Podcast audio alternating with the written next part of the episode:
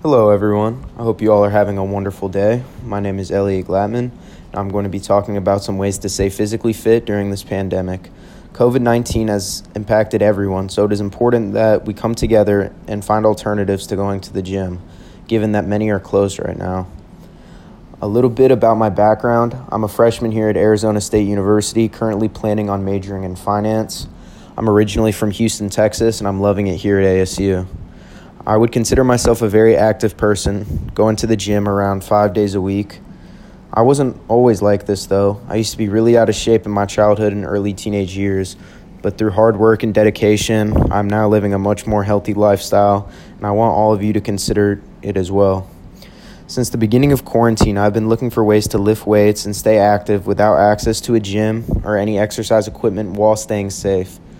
With the closure of the surrounding gyms and the Sun Devil Fitness Center, it has been difficult to work out consistently, but there are definitely ways you can get it into your daily schedule. What do we lose from not exercising as frequently as we should? The answer is more than you would expect, as there are so many benefits to exercising regularly. Some of these benefits include an improved quality of sleep, a strengthened immune system, and endorphins get released when you exercise, which revitalizes your body and mind. Not only benefiting you physically, there is a direct correlation to mental benefits as well. This is especially important for students as having all of your classes on Zoom can be very stressful and it takes a toll on you.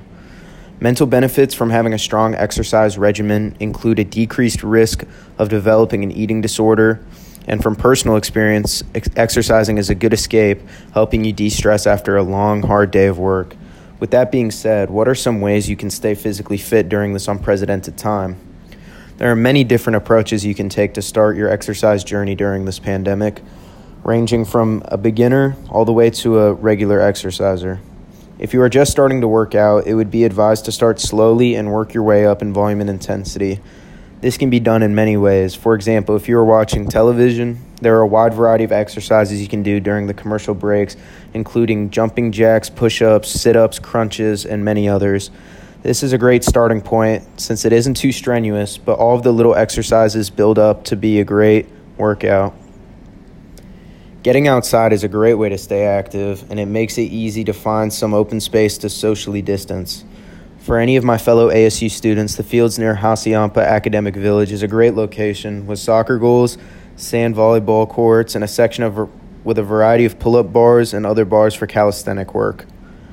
Being in Tempe, Arizona, there are so many mountains with trails and so many other opportunities to explore nature. A Mountain is a great place for anyone to go, providing a great workout and a beautiful view of the football stadium and the surrounding area.